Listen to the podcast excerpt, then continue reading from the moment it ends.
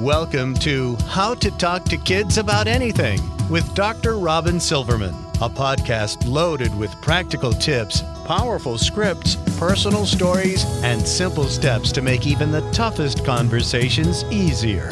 So get ready to get the information you need to make the impact you want from someone you trust, your friend, parenting expert, Dr. Robin Silverman. Hello and welcome to How to Talk to Kids About Anything, where we give you the tips, scripts, stories, and steps to make even the toughest conversations easier. I'm so honored to be your host, Dr. Robin Silverman, child and teen development specialist, author, and speaker, and most importantly, parent of two great kids who give me the opportunity to love, learn, and grow every single day, whether I want to or not. Believe me, I get it. It's not always easy, but we're in this together and we have some great people helping us along the way. Now, a recent study reports that although 75% of parents think that providing financial guidance for their kids is part of their duty as parents, only 36% report having the clarity on how to do that. Managing money is rarely covered in schools, and as parents, it's difficult to know where to start. What should kids be learning about saving, spending, giving, and investing? What pitfalls should they be avoiding so that they don't wind up going down a long and windy rabbit hole only to come up short? And how can we assure that skills we provide help them to become money smart and anything but spoiled and entitled? With so much to buy, buy, buy, it can be a challenge to help them to learn how to save and earn and invest and give to others who are less fortunate. Today, we are going to Money School with my guest, Chad Willardson. Financial advisor Chad Willardson is the president of Pacific Capital, a fiduciary wealth advisory firm he founded in 2011 that serves entrepreneurs and families. He is the best selling author of two books, Stress Free Money, and now Smart Not Spoiled The Seven Money Skills Kids Must Master Before Leaving the Nest. Welcome, Chad, to How to Talk to Kids About Anything. Thank you so much for having me. I'm really excited to be here. What a great podcast you've got. This is awesome. Thank you so much. And I'm so excited that you're here. I think you have so much to offer. Before we get into our topic, can you tell us what gets you up in the morning and what got you so interested in teaching money skills to kids? What used to get me up in the morning was one of my kids grabbing on my leg at like five in the morning. So, my wife and I, uh, we've been married 20 years next, or actually this month, and we've got five children ages six to 17. So, mm. uh, though my business has always been in the financial world, personal finance, I, I started at Merrill Lynch and then I started my own company uh, about 10 years ago. What gets me up in the morning is really promoting as much financial education, financial responsibility, helping people make good money decisions. Basically, trying to remove the stress and anxiety out of the financial world for people. That's that's really what gets me excited. And so my first book was Stress Free Money like you said, but the second book it was it was clear to me that parents, families, coaches, mentors, teachers really don't have many resources to teach kids about money. And we, we kind of blame kids for not knowing a lot about money, you know? And so I thought I, I've got to put something together from myself and client stories and just do the best I can to give people a great resource to have these conversations. So that's that's really what got me to, you know, in this area. Well, it's it's a really important book. It it was great to read. It was easy to read, um, coming from a child development standpoint, but also from a parent. And I thought that it was really helpful. Now, it's important to teach children to save some of their money, give some of their money to charity, and spend wisely. And you talk about in your book that kids need to understand the difference between money for now and money for later. So, how do we know how much they should be partialing out for each of those buckets? Is there some kind of hard and fast percentage? Do we let them decide? How do we know? It's a great question. I don't think there's a, a rule that necessarily applies to each family or each child. And I think any parent would say their their children are very different some kids really love to save and they they like to see the money build up and other kids the second the money touches their hands they've already got five different things they're ready to spend it on so i, I think the principles are more important than, than the percentages I would say really talking about the why behind, you know, we're used to these three jars or these three piggy banks of spending and saving and sharing or giving. I think it's important to have the conversations about the purpose of each jar or each category. And I think those conversations of what do we what do you want to give money towards? What do you care about? What's important to you? Kids these days are a lot more conscious. And so uh, I don't know that the percentage matters as much. I, I would make sure it's not 1% giving, 1% saving, and 98% spending, but I, I don't really think it it's as important as really the principles and the purpose behind each category. That to me, that's you know a lot more significant. So if a child said to you, "Why do I need to save?" what would be your answer? So my answer would definitely be that's a that's a great question. So in in the chapter about know your cash flow, I would talk about the importance of money coming in and money going out and things that are important that are going to happen in the future that actually cost money. So we're going to talk about for my younger kids, we might talking about buying their first used car. We might talk about saving for college or saving for a, a service trip or saving for even something like we had a conversation uh, before Thanksgiving. My son had a they had a birthday party he was invited to, and they were going to an amusement park, and he he wanted to save enough money to go to that, and we talked about some of the options that he had to earn money because he didn't currently have enough money to pay for that ticket. So I think the more freedom, accountability, and ownership we give their we give these young people, the more they'll step up. And so why do why do we need to save? Well, certainly there's going to be something down the road that they want to do, they want to experience, they want to buy, and that's going to probably take more money than they're going to earn in that particular week or that month. So I might just bring up specific examples of times where we've had to use money to do something a little more expensive than, you know, going to the movies. Mm, perfect. So let's play a game of benefits, bust, and blueprint. And I'm going to give you a scenario, and you tell me what the benefits might be to what that child or parent is planning on doing, if okay. any. Okay. You're also going to give me the downfall of the choice, if any, and then tell me the blueprint for the new plan you'd suggest instead. And I, I'm setting it up this way because clearly there's a downfall. So here's the first one Your child needs money for an awesome new game. He's thinking about borrowing the money from a friend. Give me the benefit of what he's doing, the drawback, and what you would suggest instead. Well, I'll start with the benefit. The benefit is he gets to enjoy it immediately. Okay, there's no wait time to get that thing that he's desiring, that game. The drawbacks are are many. Number one, borrowing from a friend and borrowing money from others to to do things that are just um, impulsive, let's say, or in the moment, providing pleasure or immediate gratification. That usually leads to remorse or regret afterwards. I would also say he's not learning financial responsibility when he's borrowing for his wants. So that that video game to him might seem like a need, but it's really a want. And when we borrow for our wants, we set up a pattern of financial misbehavior that can continue on into our late late 50s, 60s, and 70s. I've seen it. So, um, secondly, he uh, or thirdly, he may ruin that relationship if he doesn't pay that person back mm-hmm. in a mm-hmm. timely manner. Um, I've I've set up situations with our kids where they have borrowed money. So a blueprint could be you can borrow money, but you're going to pay interest, and we're going to have a little written contract with you, no matter how young you are. If you're borrowing twenty dollars, we're going to have a written contract, and you're going to pay back more than twenty dollars because borrowing has a cost. So the blueprint, the solution might be let's find a way for you to actually productively earn it on your own mm-hmm.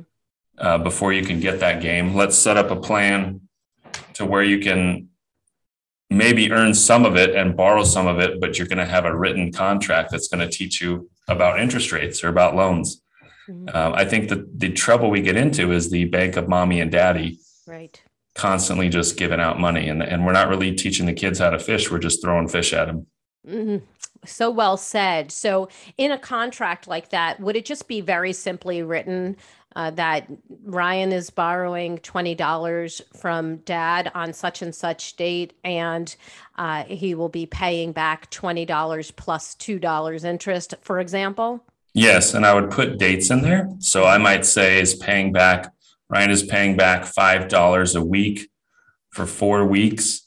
And at the last payment, he will pay the $2. If there's a late payment mm-hmm. or if it goes beyond the payment date of the four weeks, there's a penalty of another $5. So I want to teach the kids the real world of lending, like credit scores and things like that, where your credibility and accountability as a borrower actually will matter in your future. So if, if you do this deal good and you pay back on time, maybe the interest is 5%. If you don't, the next time I'm going to be a little more hesitant to lend you money son or daughter. So it's going to be a 10% loan. And that's how the real world works. Mm-hmm. Okay, excellent. I'm going to give you one more of these. Let's do it. A parent doesn't tend to have money laying around and wants to get her child a credit card so that when they're with friends, they always have money to buy a snack or something small that they may want or need. Give me the benefit, the drawback, and what you'd suggest instead. Oh, man. That's, uh, I could talk for a long time about that one. I uh, the benefits, I guess, is the social acceptance of being able to purchase things with friends at the same time the friends are purchasing. Mm-hmm. Drawbacks, once again, that mentality. He says emphatically, by the way. Yes, drawbacks. Drawbacks. drawbacks uh, let take a seat and get a pencil out. Um, it's you're setting up that same kind of consumerism, instant gratification, borrow to fit in, borrow to keep up with the Joneses. It, it's a bad mentality. I, I just don't believe in it. And I've seen the financial ruin come to families, even who have really high incomes, respectively speaking, who have that mentality of, I have to fit in, I have to, I have to keep up with the Instagram heroes and celebrities and I've got to spend money to keep up with them because they've they're doing things and I want to be going to those vacation places or buying those toys and things. And I think it's just dangerous. Um, credit card for kids, not a good idea at all. Mm-hmm. Credit card for adults, I don't think it's a good idea either. Mm-hmm. Um, you can build credit for kids by having them be an authorized signer. That's a little trick. Uh, as a parent, you can have your kids added on as an authorized signer to a credit card that you're paying off every month. And that will help build their credit score if they're in their teens. But I don't really support credit cards for just, like I said, wants and consumer needs and things like that. I really think you can go about it differently. It, uh, once again, it goes back to earning. If you don't have money laying around, someone does. Someone in your inner circle probably does. So let's find a way to create value, do some jobs, ask for opportunities instead of just once again trying to get money for nothing and just to spend it on things that you want in the moment. Mm, okay, so there's your blueprint, folks. All right. In your book, you hit home that investing is a really good idea to start when the child is young. And you use examples that showcase the power of compounding, using both numbers and a snowball analogy, as well as what happens when you put away $10,000 and don't touch it until you're older. Actually, I asked my son the power of compounding question that you provided, and awesome. he answered he answered the same way everybody else does. So can you explain some of this? Idea like what this what what we're talking about right now this whole compounding thing and and this snowball analogy and this putting away $10,000 this so that we can repeat it to children so that they understand what investing is and why it would be such a gift to yourself over time to put money away when you're young Sure. One of the analogies I also like to use is really planting seeds. Mm. And kids have done that before, maybe for a class or something where they've actually had to plant a seed. And planting seeds is simply the when you're investing, you're planting seeds for the future. And in the future, let's say you want to have a big shady tree that has lots of leaves and branches and it provides a lot of shade and comfort in the future. And it may even provide some fruit. That's, that's what you want that tree to grow into eventually. Well, you have to plant seeds early because it takes time to grow that tree you can't rush the process. So you can't wait until you're 25 or 45 or 65, plant the seeds, and then just say, well, I'm just going to put extra water on it. And therefore the tree will grow faster. That's not how that's not how it works. It's you're going to have problems, right? So it, investing is the same way. You've got to plant the seeds and let that growth happen over time. So the compounding, and maybe this is what you talked with your with your child about, but mm-hmm. it, it's it's incredible to think that if you could put a penny mm-hmm. away on day one and double it for 30 days, what it would turn into at the end of 30 days. Um, I, I, overheard that conversation at a breakfast from a 10 year old kid and his father. And he asked his dad, Would you rather have $3 million, which is basically $100,000 a day for 30 days, mm-hmm. or if I give you a penny and double it every day for 30 days? Mm-hmm. And the dad kind of was half listening and he said, Of course, I'll take the $3 million. But the the power of compounding actually doubles that penny to earn and grow into $5.4 million at the end of 30 days.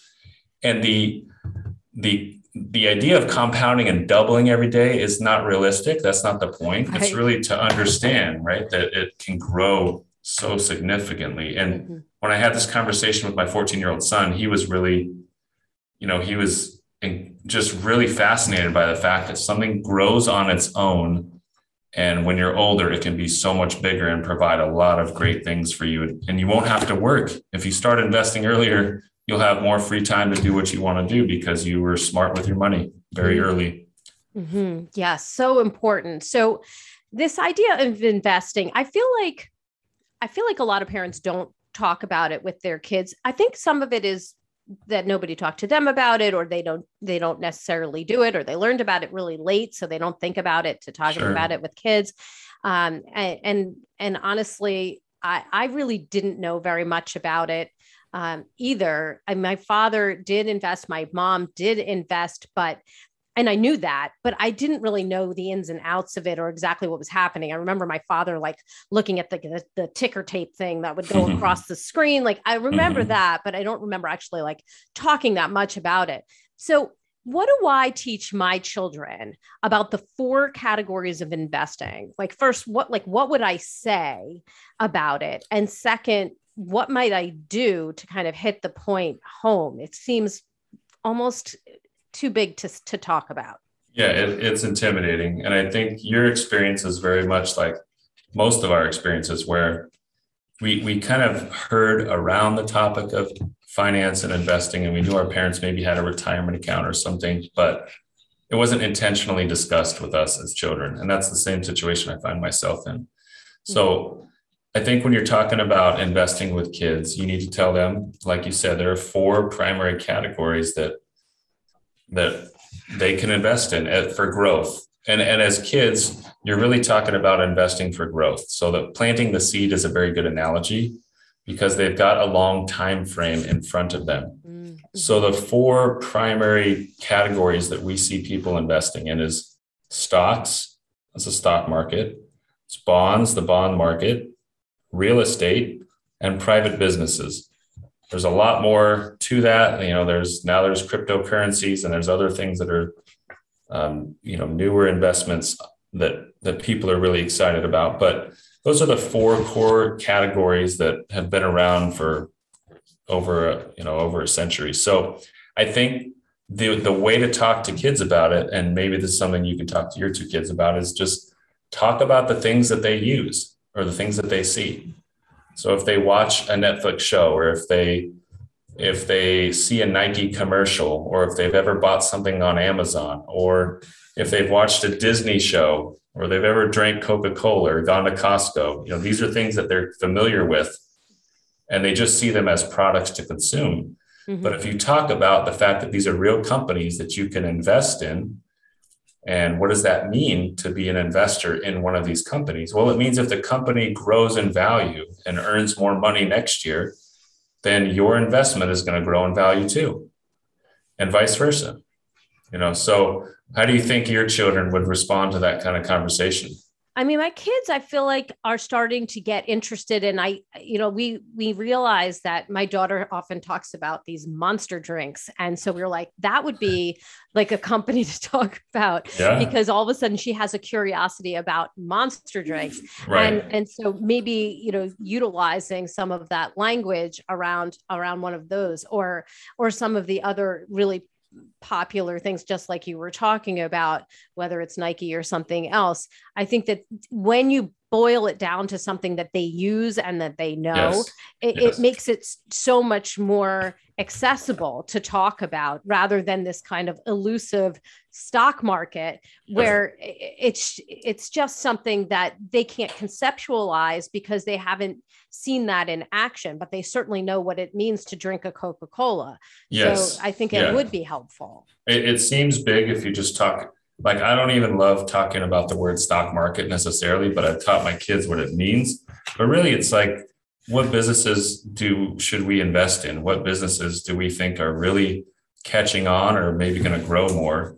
Um, you know, and by the way, Monster, the headquarters is literally two minutes from my office. I'm looking out the window and I can literally see the Monster headquarters where it was founded here. I, I, will California. let her know. I will so, let her know. Yeah. So our, our employees definitely have a, a, fridge full of monsters here. But yeah, okay. so yeah, I think that would be good. Yeah, I, like you said, though, I think it's just making it real. So the products that they're using and going to, if they're going to a movie theater, that movie theater is owned by a company that you could probably become an investor in.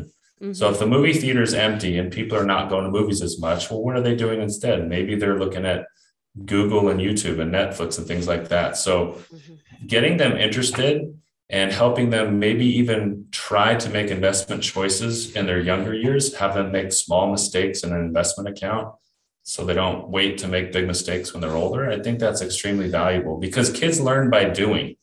If you can't just tell them about the stock market and expect them to really get engaged, it's like, let's earn some money, let's open a, a small account for you, and let's let you pick a couple stocks or investment funds and see what it's like get your feet wet. And I think that's going to be the most valuable experience for them.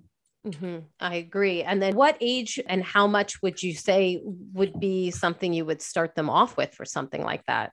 Good question. I, I think that kids, kids can, my, you know, my 11 year old, he's almost 12. He really can be interested and talk about investing and things like that. My 14 and 17 year old already have, and they've, mm-hmm. they've done some investment things on their own my eight year old daughter might be a little bit early with her. I'm not sure. So it's not something that I would ask her to really get deep into on her own. But dollar amounts, I mean, that's that's really a personal thing up to you guys, uh, up to you as parents or whatever. But um, I, I think that you you don't have to have a lots of lots of money to start. You, know, you mm-hmm. can start an account and have a hundred dollars in there, mm-hmm. and it's going to be a lot more of a valuable experience than buying a bunch of toys for Christmas and birthdays and other things like that. I, I know mm-hmm. that. yeah.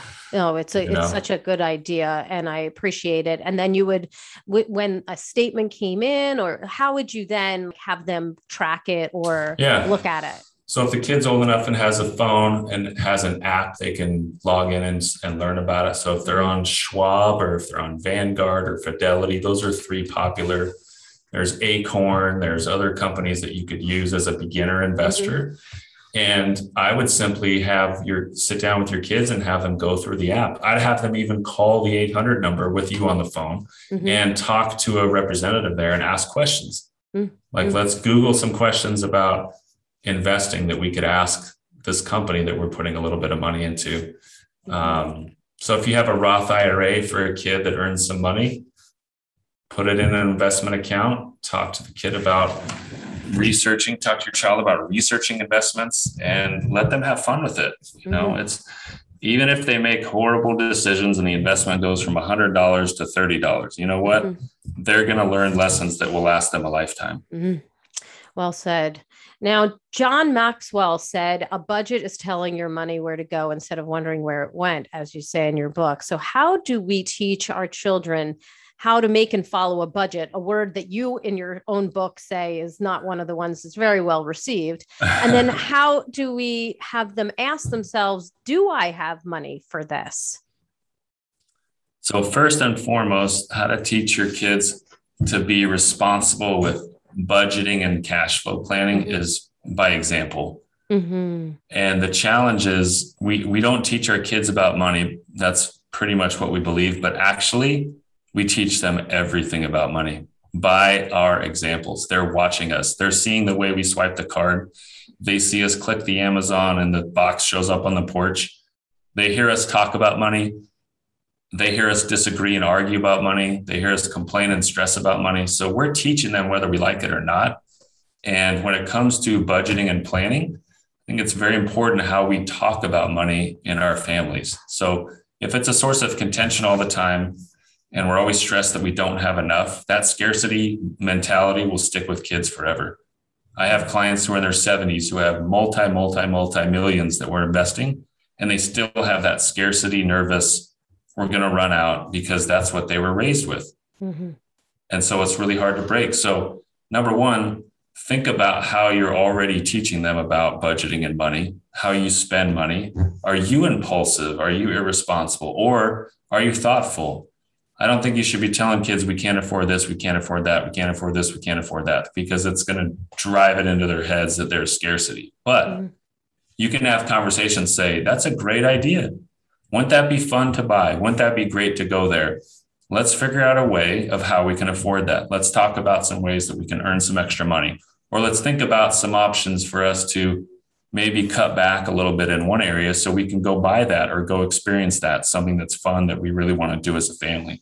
Mm. So it starts with the conversation approach and the attitudes around our own budget that we can really make an impact on our kids. Mm. And and when that topic, I think we can start kids as young as three, four, and five. Like mm. we talk to our little one about the most when you're going to the grocery store you can have a conversation he says hey let's let's get all these candy bars or something you can have a conversation about intentional financial planning and the most basic level and say we're gonna we we saved up money and we're gonna buy these things and maybe next time we'll save up money and we'll buy that.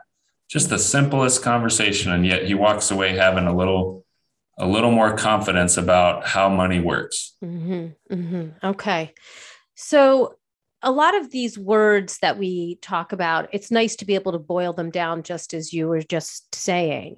So how would we fairly quickly explain some of these sort of tougher words that kind of just sound like jargon, to be honest with you.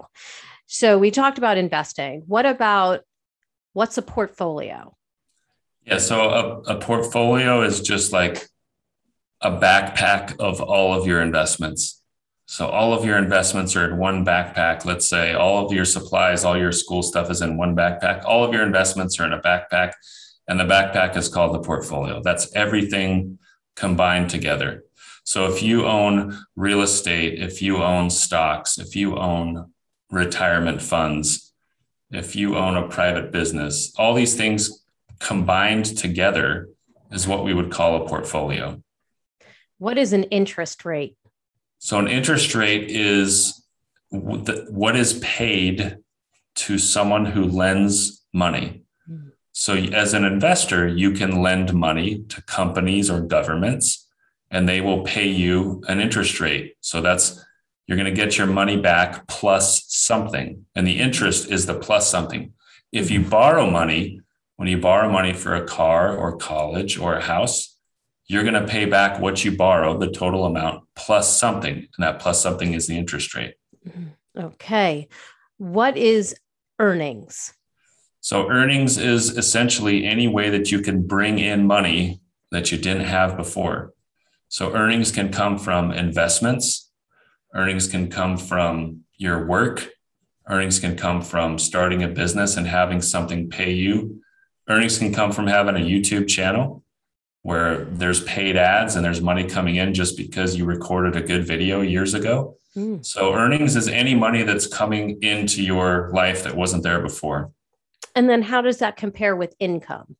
So income, I would say it, I don't think it's we might be splitting hairs. It's pretty pretty much the same thing. Income might more be related to working income, mm-hmm. and earnings. I would say tends to be inclusive of more investment related things. Mm-hmm.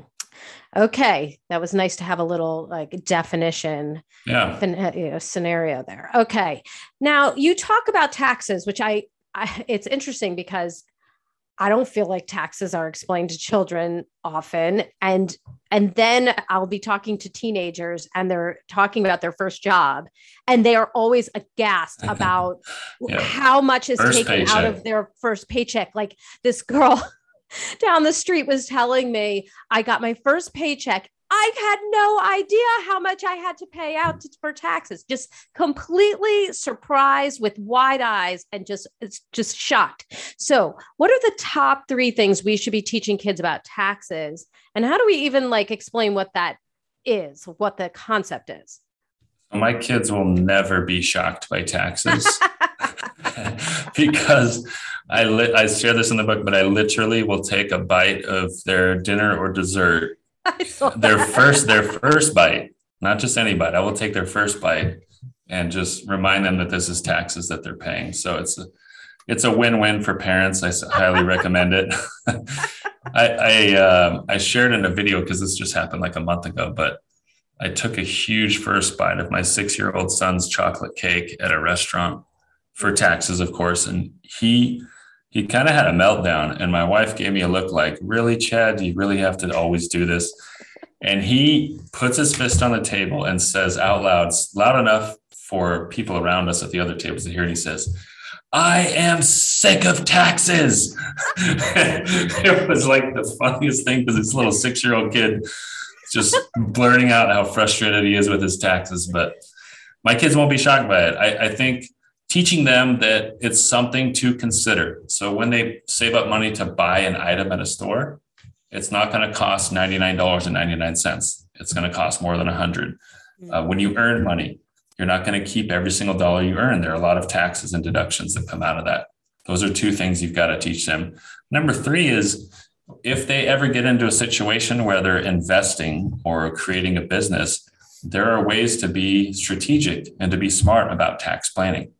So some decisions you make will have a big impact on how much taxes you pay when you sell a house eventually, or when you sell an investment, or the way you're earning money. You can make smart decisions that will reduce your taxes. Totally legal, but just very smart, but it takes preparation. So I just think it's it's too it's unfortunate that kids get out of high school and they're shocked and unprepared when they've got to file taxes and pay taxes and it's just you know it's something that they were never taught and so i think it's really important to have these conversations when they're young mm-hmm. Now we're getting to the end of our interview. So I want to make sure I ask you some final questions. One of them that we didn't touch on was giving. And I know that your family is very involved in giving.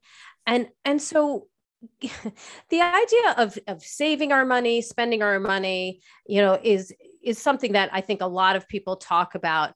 And giving is always something that is important but can be a tough concept for a child at times where they're like wait a second this money just came in. Why would i give it to somebody else? So how do how do we explain that concept of of giving to a child and that there is a major reward that comes with that it's a good question. It's not easy. I think the earlier you teach your children about giving and sharing, the better. Mm-hmm. I think it's a big difference in kids that learn how to share at a young age versus kids that have been taught that everything is theirs and only theirs. Mm-hmm. Um, I, I believe that letting them experience giving and sharing is more valuable than just having them donate money. So, mm-hmm. what we've tried to do is get our kids to see the impact of it. So uh, on Thanksgiving and Christmas time, we will actually go to specific places and serve food to homeless people or to people that are in desperate need of food. And we'll go to, we'll wrap the presents and we'll deliver the presents. We will go, we went to a place recently and had, we filled up grocery carts with turkeys and other things like that. And the families who were coming to collect those meals for Thanksgiving, like we actually looked them in the eyes and we helped push the shopping carts to their cars and unload them. Mm-hmm. That's a big, impactful thing for kids to see. Wow, there are, I, I may not think I have everything, but there are people who have a lot less and need a lot more. And mm-hmm. it just teaches them to be a, a better community citizen, a better person that that sees the world as a bigger place than just their own you know their own life. And i think that's that's critical when it comes to an abundance mindset. Mm-hmm. the, the clients that we work with are higher income and higher net worth families who in some way shape or form have always been generous and have always been giving. And i think that that mindset saying i'm not going to run out. There's enough to go around. I'm going to share and i'm going to give. Mm-hmm. and so I, I like i my advice would be have kids doing things that teach them sharing and giving and have them experience it firsthand have them do something that is with the receiver so that they can gain that appreciation a lot more. Agreed agreed. Thank you for that. Give us your top tip. What do you want people to come away with after listening to this podcast or reading your book about how to teach kids about money? My top tip would be start making money a comfortable conversation topic in your family. If you're a, a, parent, a coach, a teacher, a grandparent, a mentor of any kind, make it a point to have regular conversations about money. You might even pick a specific time of the week or or date of the month and say this is when we're going to talk about money and here are some topics and i hopefully you, you get enough out of the book or any other resources that you have specific topics and ideas you can share but kids are ready to learn. These kids are smart. They they have more resources at their fingertips than we ever had. Mm-hmm. And so we've got to be a little bit intentional. We've got to actually take that time and the seeds that we plant will grow into something much greater. It's going to pay dividends down the road if we just take the time and have regular financial conversations with our with the young people in our life. Absolutely. I agree with that. And give us the resource of the week. Where can we go to get more information about you, your book, and the work you're doing? Sure. So I'm very active on LinkedIn. LinkedIn is a place where you can find me. And then pacificcapital.com um, is another place. That's our company website. And we have pacificcapital.com slash smart not spoiled, where there are a lot of book resources, you know, topics, and links that you can go into and have these conversations with kids. Excellent. Thank you for that. And just thank you for being on the show today. I really appreciated your scripts, your strategies, how accessible you're making this important conversation and this conversation that as I said in the beginning of the of the interview can be felt uh, to be a taboo or tough to talk about. So, thank you for breaking it down for us and making it easier to engage in these conversations. My pleasure. It's important to me. Thank you.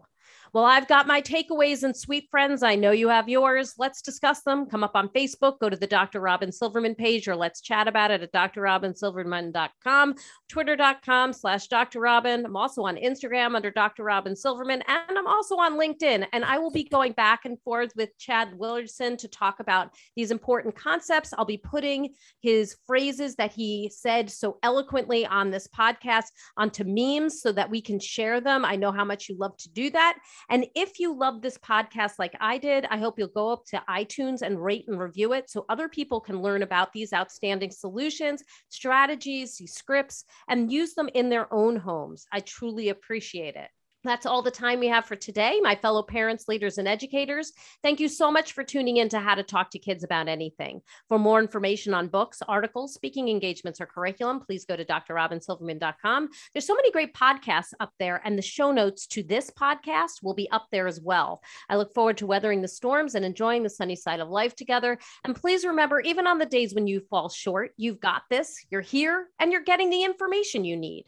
I know it's not easy, but never forget there's always tomorrow. Parenting is the ultimate do over. Perhaps you heard something today and you said, I haven't had this conversation. I messed up this conversation. I shut down this conversation. Don't worry, you can have this conversation again. You can have it today, you can have it tonight, you can have it tomorrow, but just have the conversation. Go back and say i i want to have this conversation again. I don't feel like i answered you completely.